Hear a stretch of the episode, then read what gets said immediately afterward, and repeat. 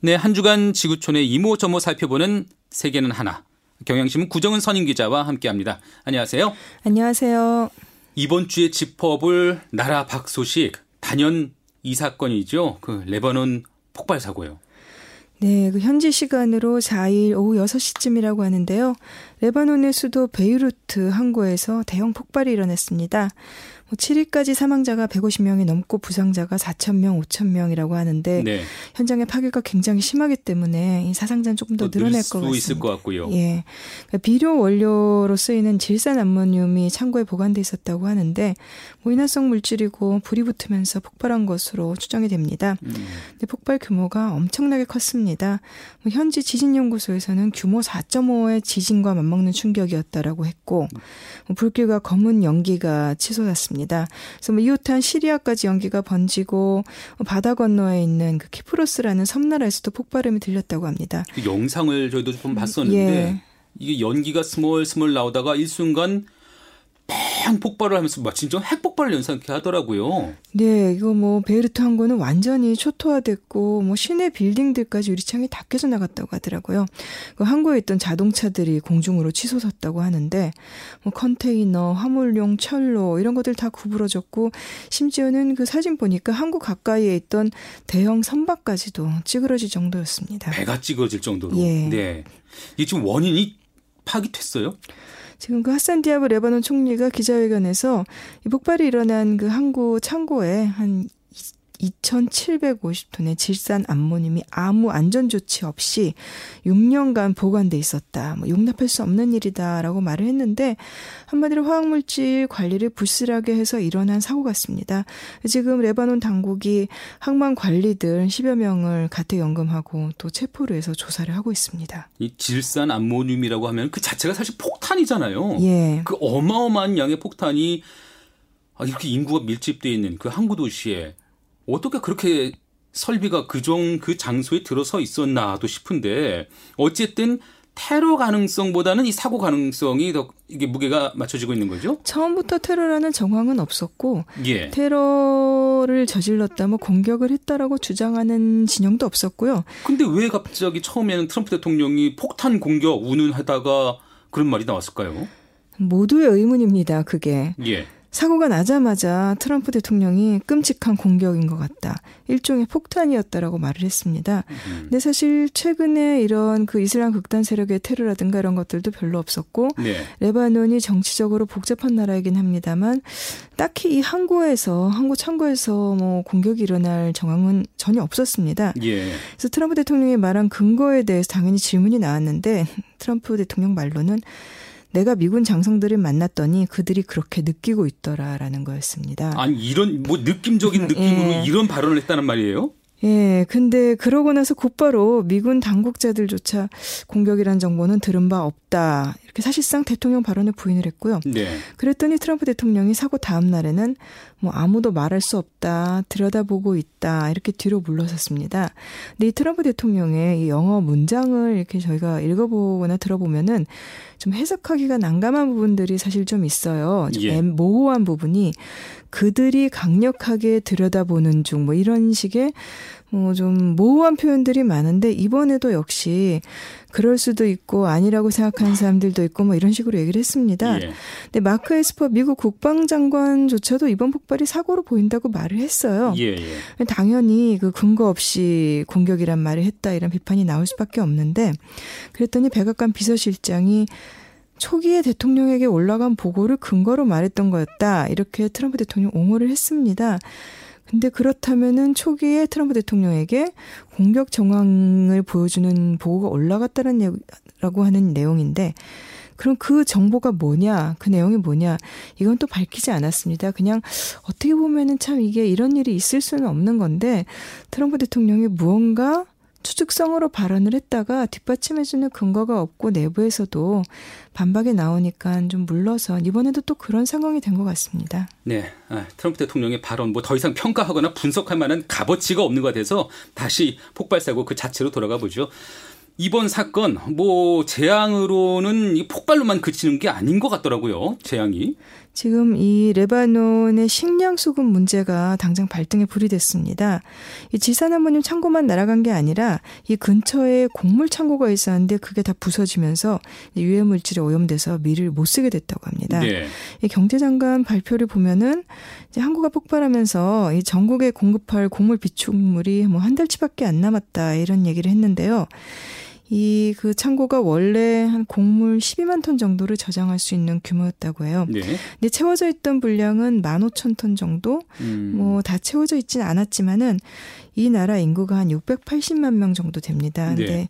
이 15,000톤 정도라면은 뭐 전 국민한테 뭐 2kg씩 나눠 줄 수 있는 양이다라고도 하는데 그 항만 교역의 또 80%를 담당하고 있던 것이 베이루트 항구거든요. 네. 당장 쌓아둔 곡물이 없는 것도 문제고 가장 중요한 항구가 마비됐기 때문에 수입을 하기조차 지금 힘든 상황이 됐습니다. 예. 그럼 뭐 곡물 창고가 붕괴하고 망가지고 이제는 수입마저 차질 빚는 이런 상황인데 레바논이 원래부터 이렇게 식량 공급이 좀 불안불안한 그런 나라였던가요? 이 나라가 그 지중해에 있는 나라고 원래 그 고대부터 교역으로 살아온 지역입니다. 네. 통상 국가였고 그냥 뭐 페니키아 상선 이랬던 그 나라인데 음, 예. 이제 면적이 뭐 경기도 면적하고 비슷해요. 한 만 제곱킬로미터 좀 넘습니다. 근데 1인당 GDP를 구매력 기준으로 보면 한 15,000달러 정도니까 빈국은 아니네요. 빈국은 아닙니다. 예. 근데 다만 이제 농업이나 제조업보다는 교육에 의존을 해왔기 때문에 이 식량 수급이 좀 고질적인 불안 요인이라고 할 수 있습니다. 네. 특히 곡물 소비량의 80%를 수입에 의존하고 이 주식인 밀가루도 그 80%를 수입합니다. 근데 주로 음. 러시아와 우크라이나에서 많이 사오는데 지난해부터 정정이 불안해지면서 레바논 파운드화가 폭락을 했어요. 예. 그러니까 환율이 급등하면서 달러화가 부족해졌고 곡물 수입이 줄었고 거기에다가 그 설상가상으로 러시아와 우크라이나가 코로나19 확산 때문에 그 밀 수출을 제한을 했습니다. 음. 그래서 최근에 인도에다가 밀 뭐 4만 톤을 요청하고 이렇게 정부가 애를 썼다고 하는데 그러니까 수급 불안이 굉장히 지금 심각한 모양입니다. 예, 뭐 다른 나라 코로나19 문제 말할 것도 없이 레바논 역시 뭐 코로나19 사태에서 자유롭진 않을 거 아니에요. 예. 그, 뭐그 때문에 경제 상황이 좋을 리는 없었을 것 같고요. 이미. 그 환율 급등한 거, 그다음에 또 전염병 당연히 경제가 안 좋죠. 특히 그 코로나19의 영향이 큽니다만 어떻게 보면은 총체적인 위기에 하나의 고비를 더한 거 정도인 것 같고요. 이 물가가 이제 코로나19가 본격적으로 확산하기 시작한 뒤에 특히 많이 올랐습니다. 네네. 뭐 3월 한 달에만 60% 올랐다고 하고 아. 특히 이제 정부가 공식 환율을 이제 공시를 하는데 이거를 보면은 변동이 거의 없이 안정돼 보입니다만 암 시장에서 달러 가격이 굉장히 올랐다고 해요. 경제 시스템이 붕괴됐네요, 이미. 예, 많이 무너졌습니다. 그래서 특히 이 많은 걸 식료품 같은 거를 수입을 하다 보니까 뭐 식료품 값이 뭐 1년 만에 2.2배로 올랐다. 있다라고도 하고 사실은 이번 사고 이전부터 수입이 원활해지지 않으면서 이제 풍기 현상이 빚어졌고 뭐 통조림 한 캔에 한국 돈으로 뭐 160만 원에 팔린다. 이런 보도까지 있었습니다. 네. 그리고 또 제일 큰 문제는 원래도 실업률, 청년 실업률 높았는데 코로나19 영향이 거기에 가세를 하면서 실업률이 지금 40%에 이르고 뭐 청년층은 뭐 10명 중 6명이 일자리가 없다고 합니다. 예. 안, 뭐 이렇게 실업률 자체도 높은데 레바논으로는, 레바논으로는 그동안 난민들도 꾸준하게 많이 유입되지 않았었어요? 사실은 레바논의 그 시리아 난민 문제를 어떻게 보면은 유럽국들을 비롯해서 세계가 좀 떠안기고 있는 측면도 있습니다. 네. 이 레바논에 사는 사람 지금 4명 중 1명이 난민입니다. 아, 그래요? 그 정도예요? 네, 인구 대비 레바논이 지금 포용하고 있는 난민이 너무 많은데 네. 사실 레바논이라는 곳이 이 지중해 이 동쪽에 있는데 그 시리아, 레바논, 이스라엘, 팔레스타인, 뭐 요르단 이 일대 나라들이 다 붙어 있어요. 네. 근데 팔레스타인 난민 한 50만 명 정도가 원래부터 수십 년 동안 레바논에 살고 있었고 여기에 시리사, 시리아에서 들어온 난민이 한 150만 명 정도가 됩니다. 그 난민들 대부분은 경제적 기반 없이 그냥 몸만 온 사람들일 거잖아요. 대부분. 예, 그래서 시리아에서 지금 거의 뭐 여기서는 이제 고립된 난민촌이 아니라 통합이 되어서 살고는 있는데 네. 이 시리아 정부가 미국이나 유럽을 비롯해서 국제사회에 지원을 요청을 했습니다마는 이 부자 나라들이 가난한 레바논에 좀 난민 문제를 떠넘기고 있고 지원금이 많이 모자랍니다. 지난 3월에 레바논 정부가 사상 처음으로 채무 불이행을 선언을 했고 국제통화기금 IMF하고 긴급 구제금융 협상을 지금 하고 있습니다. 음. 근데 이번 폭발에 따른 재산 피해가 한 최대 150억 달러에 이른다라고 베이루트 주지사가 추정을 했는데요. 이 나라 전체 그 정부 부채가 한 970억 달러입니다. 근데 이번 폭발 사고 피해액이 음. 150억 달러라고 하니까 뭐 엄청난 또 다른 짐이 지금 레바논 경제에 또 던져진 거죠. 아, 지금 말씀을 듣고 보니까 제가 가슴이 답답해져 예, 오는데 예. 예. 야, 이거 정말 엎친데 덮친다라는 말이 정말 이런 때 쓰라고 있는 말이 아닌가 싶어요. 지금 레바논 상황이 심각하네요. 이번 폭발까지 합해서요. 예. 뭐 국민들 여론이 지금 말이 아닐 것 같고요.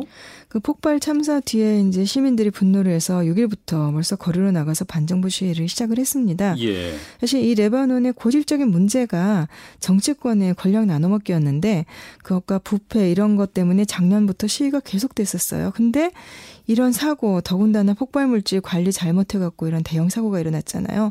그래서 여기 정부가 제 할 일을 못하는 거, 부패한 것, 뭐 위험물질 관리 잘못한 거 이런 거 모두에 항의를 하면서 시민들이 거리로 나왔고요. 분노할 만합니다. 예, 네. 그 베르트 시내에서 시위가 열렸는데 뭐 의회 앞에서 수십 명 시위대가 뭐 또 최루탄 쏘는 경찰하고 충돌했다고 합니다. 근데 마침 이 에마니엘 마크롱 프랑스 대통령이 이 사고가 나니까 또 레바논을 방문을 했습니다. 네. 이제 국 제사회가 각국이 이제 의료 지원을 하고 있는데 이제 시위대가 마크롱 대통령을 향해서 부패한 우리 정부에 돈을 주지 말라 이렇게 욕을 했다고 합니다. 아, 참 어떻게 해야 예, 되나요? 예. 프랑스가 과거 레바논을 위임 통치를 한 적이 있습니다. 근데 일종의 점령국이었기 때문에 이 마크롱 대통령 이번에 레바논 방문하는 걸 놓고 사실 프랑스 안에서도 좀 말이 나옵니다. 그렇지만 레바논 국민들은 지금 그 자국 정부에 대한 분노가 더 큰 것 같습니다. 예. 지난해 격렬한 시위 때문에 정부가 바뀌었고 하산 디아브 총리가 올 초에 취임을 했는데 정정 불안이 이번 폭발 사고로 다시 격화될 우려도 큰 것 같습니다. 예. 정말 방법이 안 보이네요. 예. 예. 대책이 안 보이는 레바논 소식까지 짚어봤습니다. 예, 오늘 말씀 여기까지 듣죠. 예, 지금까지 경향신문 구정은 선임 기자였습니다. 감사합니다.